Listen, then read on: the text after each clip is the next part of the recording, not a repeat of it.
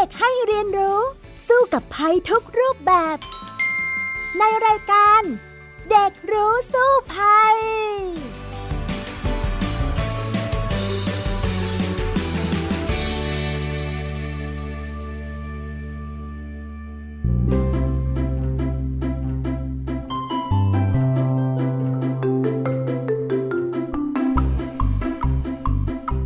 วัสดีค่ะ คุณผู้ฟังคะต้อนรับคุณผู้ฟังเข้าสู่รายการ เด็กรู้สู้ภัยนะคะ วันนี้พี่ดารินกำเนิดรัฐมาพร้อมน้องแท็ที่พบเกรียงปริญญากิจนั่นเอง สวัสดีค่ะแท็คะสวัสดีครับพี่ดารินค่ะสำหรับสัปดาห์นี้น้องแท็มาพบกับเราแล้วเนี่ยเตรียมประเด็นอะไรมาพูดคุยกับพี่ดารินล่ะคะ วันนี้ผมก็เตรียมเรื่องน้ำท่วมมาคุยกับพี่ดารินนะครับ เรื่องนี้เลย อืมทำไมถึงอยากคุยเรื่องน้ำท่วมล่ะคะแท็เพราะว่าผมเห็นข่าวนะครับในช่วง หนึ่งถึงสองเดือนที่ผ่านมาครับ เรียกได้ว่าโหแทบทั่วทุกมุมโลกเลยนะครับ ที่เกิดเหตุการณ์นี้ขึ้นมาอย่างฉับพลันนะครับ ทั้งในทวีปยุโรปเอเชีย โดยเฉพาะในประเทศแล้วก็เมืองใหญ่ต่างๆนะครับ อย่างประเทศจีนนะครับก็มีเมืองหางโจวเหอหนานกวางโจวนะครับ ที่ประเทศจีนแล้วก็ที่สเปนด้วย แล้วก็รวมถึงในบางรัฐนะครับ เช่น รัฐนิวยอร์กนิวเจอร์ซีย์ประเทศอเมริกานะครับ ซึ่งเรื่องนี้มันเป็นเรื่องที่เราจะพบทุกปีเลยใช่ไหมครับในประเทศไทย อ่าจริงๆแล้วน้ำท่วมก็เป็นปัญหาหนึ่งนะที่พบบ่อยๆ ในประเทศไทยอะค่ะ แต่ถามว่าทุกปีไหมก็ถ้าพูดถึงทั่วประเทศเนี่ยก็อาจจะมีบางพื้นที่ที่ท่วมบ้างนะเเพราะว่าในฤดูฝนเนี่ยบางจุดเนี่ยมันจะมีฝนตกหนักมาก แล้วก็ทำให้ช่วมเฉพาะจุดได้ แต่ถ้าถามว่าท่วมทั้งประเทศท่วมหนักๆแบบที่เขาเจอกันที่จีนหรือว่ายุโรปอย่างนั้นเนี่ย นานๆทีนะคะ ที่จะเป็นแบบนั้นค่ะน้องแชทใช่ครับพี่ดารินแล้วก็เรื่องนี้ก็เป็นภัยที่เรียกว่าเราก็เจอกันอยู่อย่างที่พี่ดารินได้บอกไปนะครับก็เลยอยากจะมาคุยกับพี่ดารินในเรื่องนี้ด้วยครับอ่าได้เลยละค่ะ เรื่องนี้นี่พี่ดารินเผชิญมาเยอะมากเลย ตลอดชีวิตการทำข่าวที่ผ่านมานะ ฉะนั้นเดี๋ยวไปคุยกันต่อเลยในช่วงรู้สู้ภัยค่ะ ช่วง รู้สู้ภัย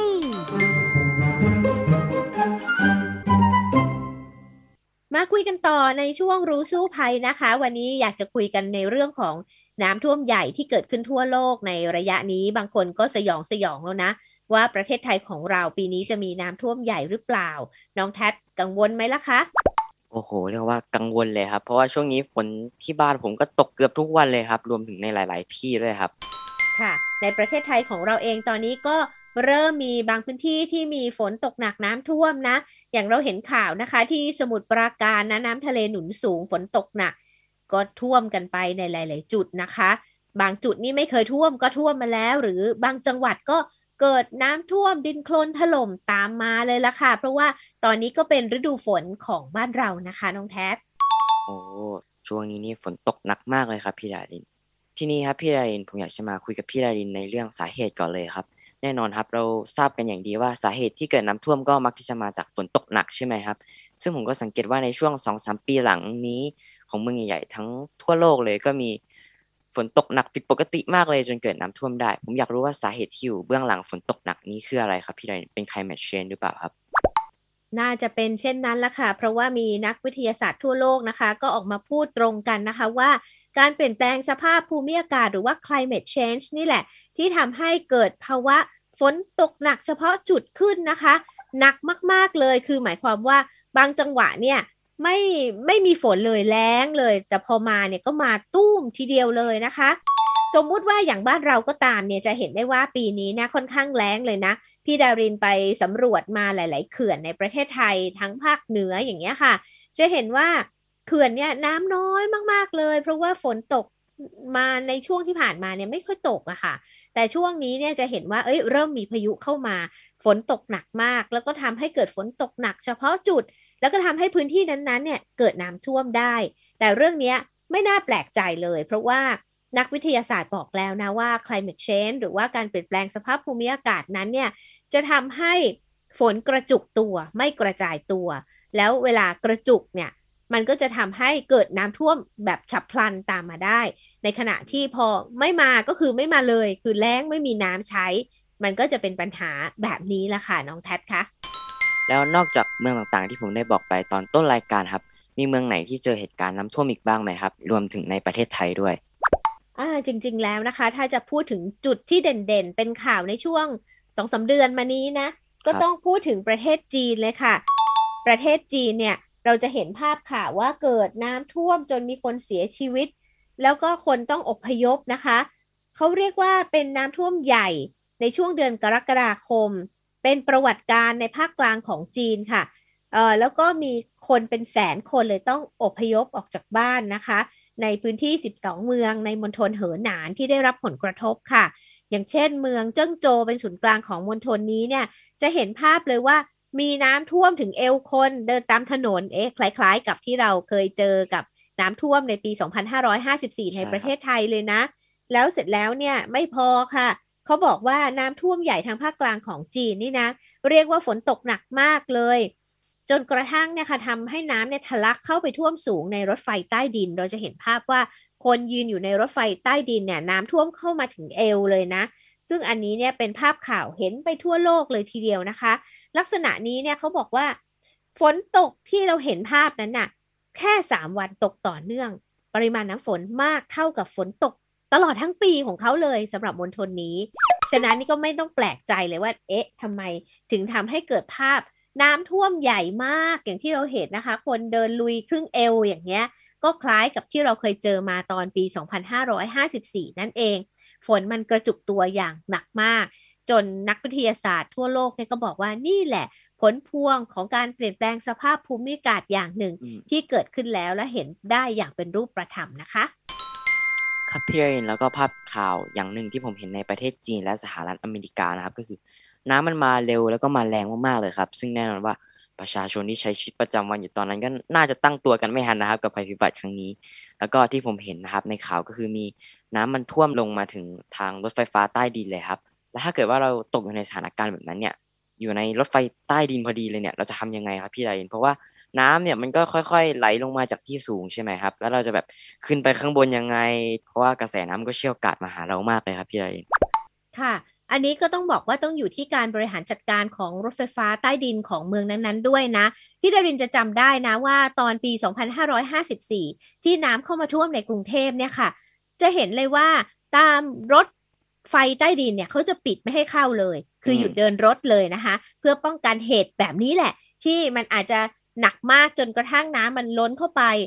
แต่จริง ๆ แล้วตามระบบของรถไฟฟ้าใต้ดินเนี่ยเขาจะมีระบบสูบน้ำออกอยู่แล้วนะ เพื่อที่จะป้องกันไม่ให้น้ำไหลเข้ามาในอุโมงค์ข้างล่างนั้นอยู่แล้วนะคะ เพียงแต่ว่าบางครั้งถ้าหากเกิดเหตุการณ์ปริมาณน้ำฝนเนี่ยมากจนกระทั่งเครื่องสูบน้ำเอาไม่อยู่ หรือเครื่องสูบน้ำเสีย แน่นอนว่ามันก็อาจจะเกิดสภาพแบบนั้นได้ ฉะนั้นเนี่ยที่ประเทศไทยของเราเนี่ยเราจะเห็นว่ามีการตั้งกระสอบทรายเอาไว้ตรงปากทางเข้าด้วยนะ ที่พี่ดารินเห็นนะ นอกจากนั้นแล้วก็ห้ามเดินรถไฟใต้ดินค่ะ แต่ว่ารถไฟฟ้าบนดินเนี่ยยังเดินได้อยู่ ถ้าทำอย่างนี้เนี่ยก็น่าจะทำให้คนปลอดภัยมากยิ่งขึ้นนะคะ น้องแทส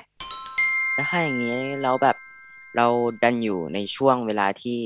ฝนมันตกลงมาโดยเราไม่หันตั้งตัวเลยครับ แล้วก็ เกิดเหตุการณ์ไฟฟ้ามันอาจจะเกิดการลัดวงจรได้จากผลกระทบจากน้ำฝนที่มันตกลงมาน้ำท่วมในรถไฟฟ้าใต้ดินโดยที่แบบไม่ได้ทำการกั้นไว้ก่อนนะครับ เราจะตายไหมครับ จะถูกช็อตไหมครับ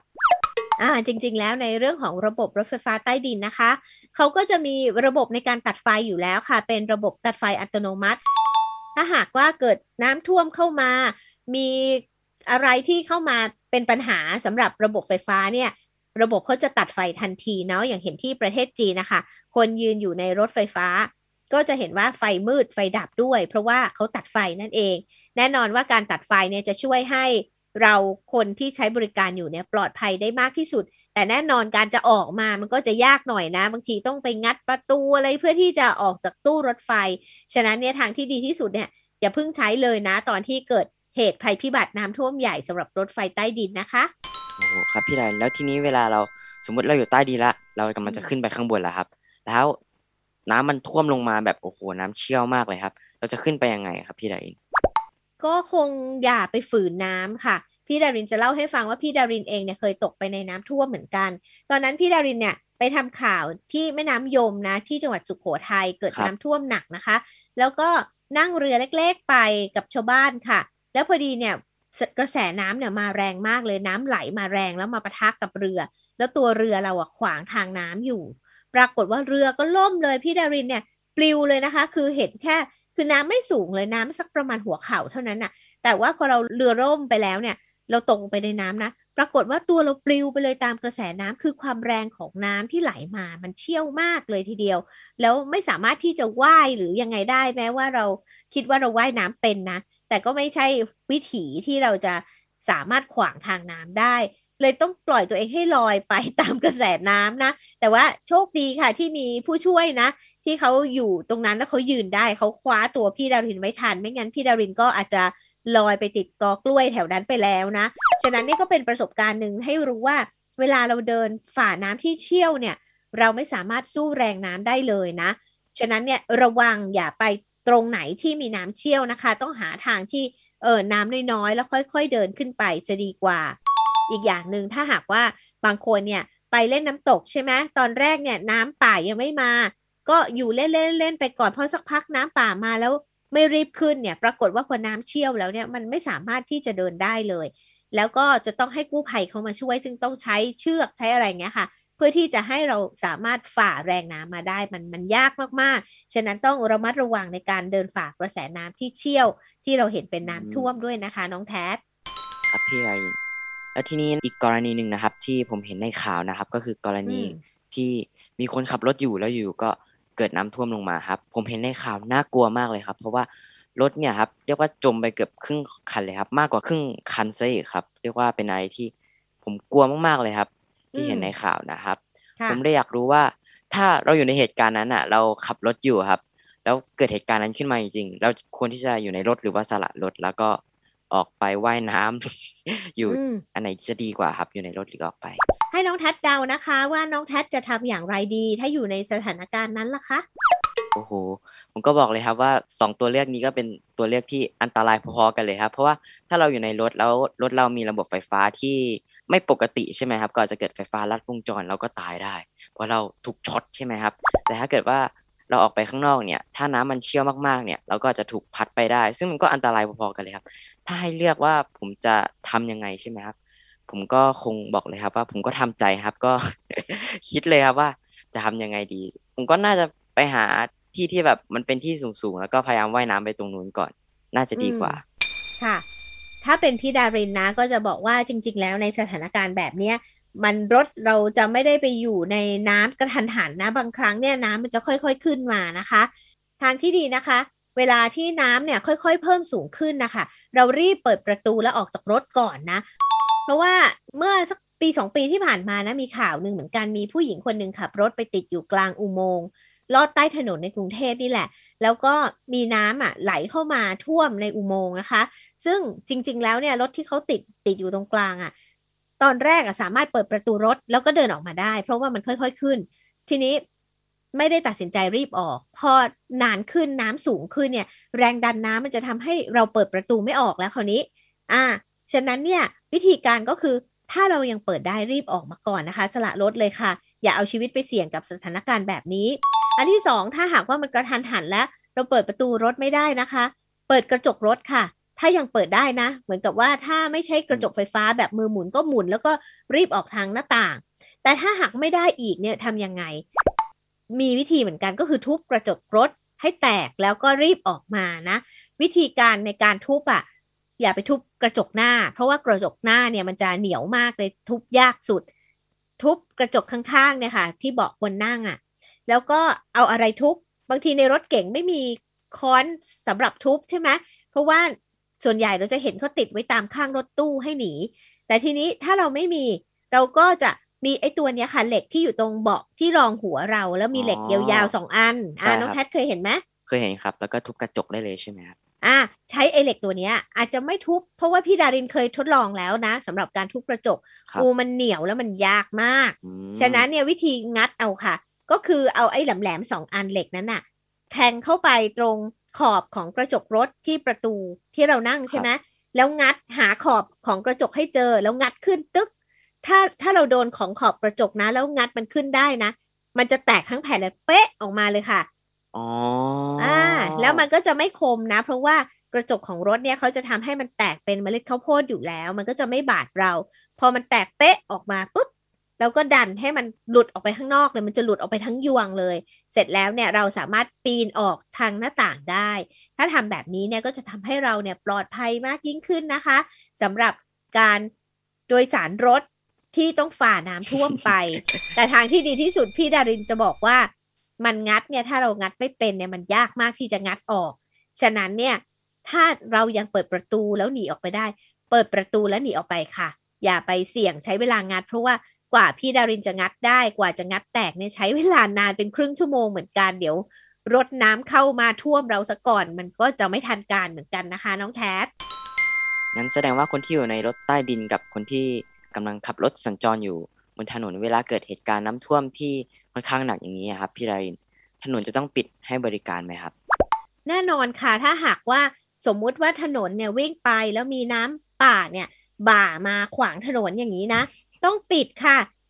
เพราะว่าเราจะเห็นเหตุการณ์เหล่านี้เคยเกิดขึ้นแล้วในประเทศไทยของเราอีกนั่นแหละ อย่างเช่นที่พัทยานะน้องแท็ครับมันจะเป็นเมืองที่ขวางทางน้ำอยู่ คือนึกภาพไปว่าเราเห็นมีเขาเขียวอยู่ใช่ไหมใช่แล้วคก็รับมีพัทยา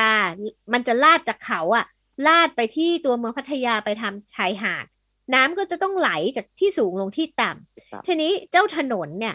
ถนนไฮเวย์ต่างๆ ก็ขวางทางน้ำอยู่ ตัวเมืองก็ขวางทางน้ำอยู่ เวลาที่น้ำจากภูเขาไหลมาปุ๊บ มันก็จะไหลบ่ามาตามถนนเลย แล้วทีนี้บางครั้งเนี่ยบ่ามาเยอะมากเพราะฝนตกเยอะมากใช่ไหมคะอย่างที่พี่ดารินบอกว่ากระจุกตัว ฉะนั้นเนี่ยพอบ่ามาปุ๊บรถที่วิ่งวิ่งอยู่เนี่ยอาจจะปลิวไปได้ ฉะนั้นเนี่ยเวลาหน้าฝนนะ เราได้ข่าวว่ามีพายุเข้าอะไรอย่างเงี้ยค่ะ ระวังให้ดีกับการ ขับไปทางชนบุรีจะไปทางพัทยา เพราะว่าอาจจะเจอกับน้ำป่าที่บ่ามาไม่ทันตั้งตัว พัดของรถเราเนี่ยปลิวลอยไปได้เลยนะ ซึ่งเกิดเหตุการณ์อย่างนี้แล้วหลายครั้งทีเดียวในประเทศไทย ฉะนั้นเนี่ยอย่าไปขวางเขาค่ะน้ำเนี่ยหนีก่อนจะปลอดภัยนะคะสำหรับเหตุการณ์นี้ค่ะแล้วอย่างนี้คนที่ได้รับผลกระทบจากน้ำท่วมที่ไหลเข้ามายังที่พักที่อาศัยของเขาเขาจะทำยังไงครับ มีใครจะเตรียมที่พักให้เขาหรือเปล่าครับ อ่า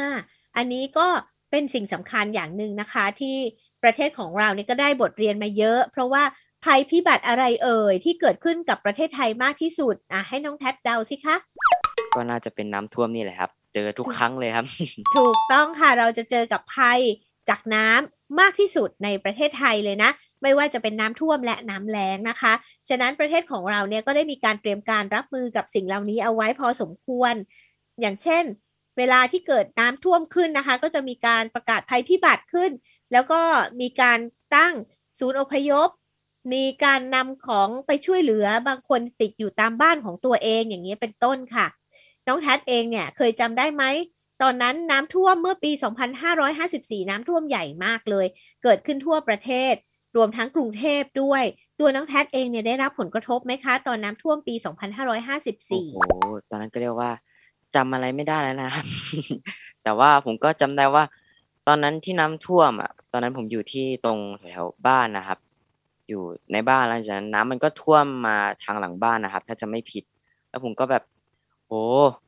น้ำเรียกว่ามันท่วมลงมาซึมที่พื้นเลยอะครับ ก็แบบต้องรีบวิทน้ำออกไปเลยครับ เพราะมันค่อนข้างร้ายแรงอยู่ครับ อืมนั่นน่ะ10ปีผ่านมาแล้วนะคะ ปีนี้จริง2564 แล้วด้วยครับตอนนั้น 2554 ตอนนั้นนี่พี่ดารินทำข่าวเรื่องน้ำท่วมเนี่ย เยอะมากเลยแล้วไปลุยตามน้ำท่วมต่างๆ เนี่ยจะเห็นว่าหลายหมู่บ้านเลยตามชานเมืองนะ ทั้งปทุมทั้งนนท์เนี่ย น้ำท่วมเข้าไปในหมู่บ้านท่วมรถไปครึ่งคันอย่างเงี้ย อันตรายมากเลยหลายคนเนี่ยเดินลุยน้ำครึ่งตัวมา เยอะมากแล้วก็อยู่นานมากด้วย เพราะว่าช่วงนั้นเนี่ยเป็นช่วงที่น้ำเหนือหลากมาประกอบกับฝนตกหนัก แล้วน้ำทะเลหนุนสูงน้ำมันเลยออกออกยากออกสู่ทะเลยากใช่ไหมก็เลยทำให้คนไทยเราเนี่ยต้องเจอกับปัญหาน้ำท่วมหนักๆอย่างเงี้ย แต่ถามว่ามันเป็นเรื่องที่ผิดปกติไหม ก็ต้องบอกว่า อืม ผิดปกติตรงที่ฝนมันตกหนักมาก จนกระทั่งทำให้อะไรก็รองรับไม่ได้ เช่นเขื่อนก็รองรับไม่ได้นะคะ มีเขื่อนก็เต็มหมดทุกเขื่อนเขื่อนใหญ่ๆทั้งหลายอย่างเงี้ย เพราะว่าฝนกระจุกตัว แล้วทีนี้เนี่ยวิธีการอะไรที่เราที่จะรับมือได้เนี่ยพี่ดารินก็บอกว่าคงต้องรับมือด้วยการปรับตัวอยู่กับน้ำให้ได้ เพราะว่าตั้งแต่สมัยอดีตมาเนาะตั้งแต่สมัยโบราณเนี่ยเราจะได้ยินข่าวอยู่แล้วว่า คนโบราณสมัยอยุธยาเนี่ยเขาจะมีหน้าน้ำหลากแล้วพม่าเวลายกมาตีเราเนี่ยก็มักล่าถอยไปในช่วงที่ฤดูน้ำหลากก็เพราะว่ามันน้ำท่วมอย่างนี้แหละ แล้วคนไทยเราก็มีวิธีการปรับตัวในการปลูกเรือนใต้ถุนสูง อาศัยอยู่ในเรือนแล้วก็ใช้เรือแทนการสัญจรอย่างอื่นไปก่อนระหว่างน้ำท่วม แล้วน้ำมาแล้วก็น้ำไปอย่างเงี้ยค่ะ เป็นการใช้ชีวิตที่ปรับตัวรับมือกับธรรมชาติได้ ดังนั้นเนี่ยตอนนี้เนี่ยเราเปลี่ยนวิถีของเรานะน้องแท็เช่น บ้านเรือนของเราก็ไม่ได้เป็นใต้ถุนสูงอย่างแต่ก่อนแล้วใช่ไหมอยู่กับดิน พอน้ำหลากมาตามธรรมชาติ เราก็เลยรับมือไม่ได้ ฉะนั้นคราวนี้ถึงเวลาที่เราต้องปรับตัวแล้วละมังคะน้องแท็คิดว่ายังไงบ้าง คิดว่าเราก็ควรจะปรับตัวแล้วครับ แล้วก็ต้องเตรียมพร้อมเสมอ เพราะว่าเพอๆน้ำมันอาจจะแบบมาท่วมคืนไหนก็ได้ อืมใช่ เพราะว่าอาจจะเกิดแบบจีนก็ได้นะจีนเขาบอกว่าฝนตกสามวันเท่ากับปริมาณน้ำฝนทั้งปีอย่างเงี้ย มาทีเดียวภายในสามวันเนี่ยยังไงยังไงก็เอาไม่อยู่เนาะใช่ครับผมเห็นในข่าวแล้วน่ากลัวมากเลยครับ ถ้าอย่างนั้นเนี่ยพี่ดาวรินว่าเดี๋ยวเราคุยกันต่อในช่วงต่อไปกันเลยดีกว่าว่า ถ้าเกิดต้องเจอกับสถานการณ์น้ำท่วมใหญ่ ๆ แบบนี้ เราจะเอาตัวรอดกันได้อย่างไรในช่วงรู้แล้วรอดค่ะ ช่วง รู้แล้วรอด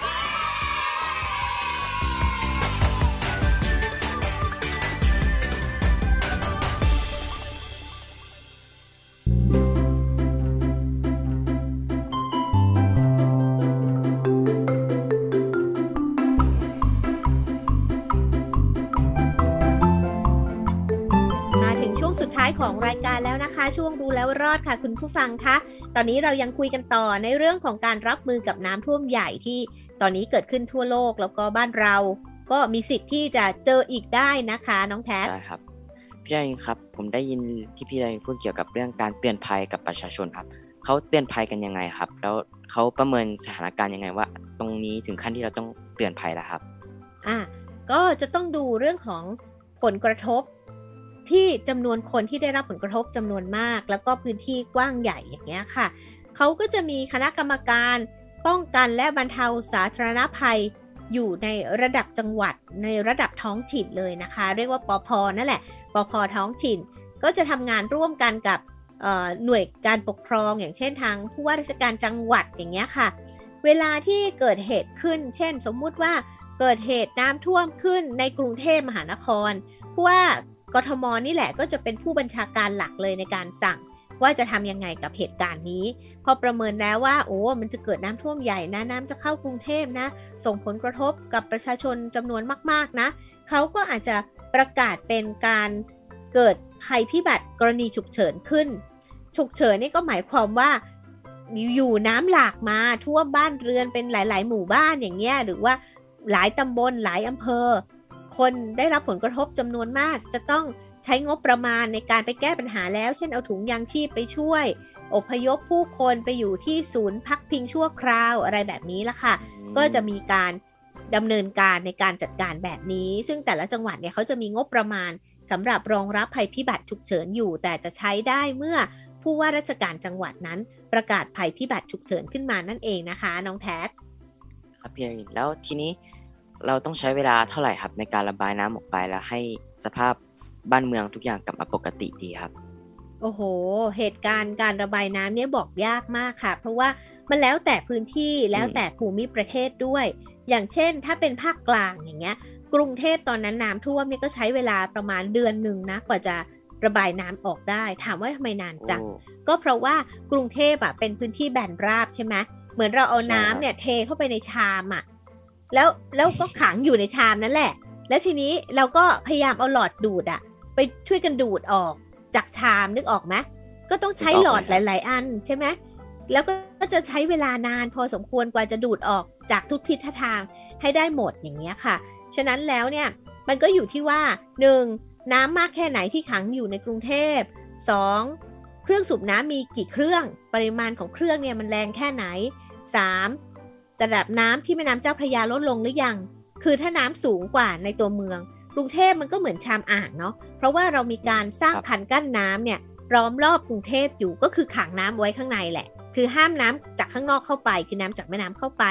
แต่มันก็กันน้ำออกด้วย วิธีการที่จะให้น้ำออกคือสูบออกอย่างเดียว เปรียบเสมือนเอาหลอดกาแฟไปหลาย ๆ หลอดมาดูดน้ำออกจากชามอ่างใช่ไหมแล้วทีนี้ พอน้ำสูงข้างนอก มันระดับน้ำไม่ได้ก็ดูดออกไม่ได้ เพราะมันจะล้นกลับเข้ามานึกออกไหมคะน้องแท็ฉะนั้นเนี่ยมันก็เลยใช้เวลาอย่างกรุงเทพตอนนั้นก็เป็นเดือนนะกว่าจะแห้งหมด เพราะว่าเราต้องใช้เวลาในการสูบออก ทีนี้เนี่ยมันก็ต้องดูแล้วแต่พื้นที่ อย่างเช่น สมมุติภาคเหนือ ตัวเมืองเชียงใหม่เนี่ย เวลาท่วมทีเขาท่วมกันสัปดาห์หนึ่งก็แห้งแล้ว ถามว่าทำไมทำไมถึงแห้งอะน้องแท็เดาได้ไหมมันเป็นพื้นที่แบบ ผมคิดว่าเดาว่า พื้นที่ของภาคเหนือมันแบบมันดูอะไรนะมันเอียงไหมครับ ก็คือแบบน้ำมันสามารถไหลลงมาทางเดียวกันได้เลย มันเป็นพื้นที่สูงนะ มันอยู่บนดอยใช่ไหมล่ะอยู่ในพื้นที่สูงแล้วก็ลาดลงอย่างเงี้ยค่ะ ฉะนั้นเนี่ยเวลาน้ำท่วมปุ๊บเนี่ยมันจะไม่ขังแบบกรุงเทพไงมันก็จะน้ำบ่ามาปุ๊บแล้วมันก็ไปอย่างเงี้ย ก็จะท่วมไม่นานประมาณอาทิตย์หนึ่งก็แห้งอะไรอย่างเงี้ย หลายจังหวัดในภาคเหนือนะคะก็จะมาอย่างเงี้ยมาทีมาเยอะมาก แต่ว่า ไม่นานมากก็แห้งไปได้ หรือภาคใต้อย่างนี้ก็เป็นต้นนะ ภาคใต้เนี่ยถ้าไม่มีฝนมาซ้ำนะ มาเช้าเย็นก็อาจจะแห้งก็ได้ แต่ถ้าหากว่า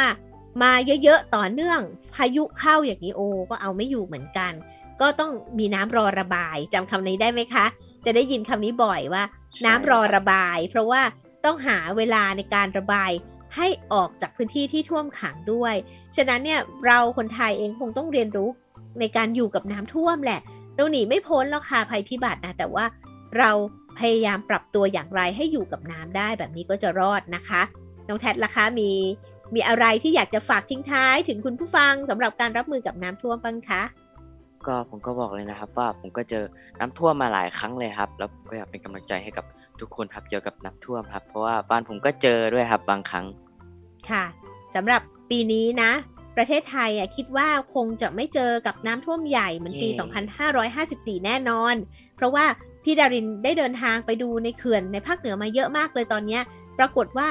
เขื่อนน้ำแห้งมากเลย เพราะก่อนหน้านี้ไม่มีฝนนะคะ หรือว่าฝนตกน้อยมากทำให้เราเนี่ยเสี่ยงจะแรงด้วยซ้ำ ตอนนี้เนี่ยเริ่มมีความเสี่ยงจะน้ำท่วมเข้ามาจากพายุหลาย ๆ ลูกนะคะ แต่ว่าจำนวนมากทีเดียวน้ำไหลเข้าเขื่อน ซึ่งเป็นผลดีกับประเทศของเราที่จะได้มีน้ำเอาไว้ใช้ในหน้าแล้งต่อไปนะแต่บางที่ก็ไม่ได้ไหลเข้าเขื่อนนะจะไปท่วมเฉพาะจุดบางพื้นที่ แต่นั่นก็จะไม่ได้ทำให้เราเกิดเหตุการณ์ เหมือนกับปี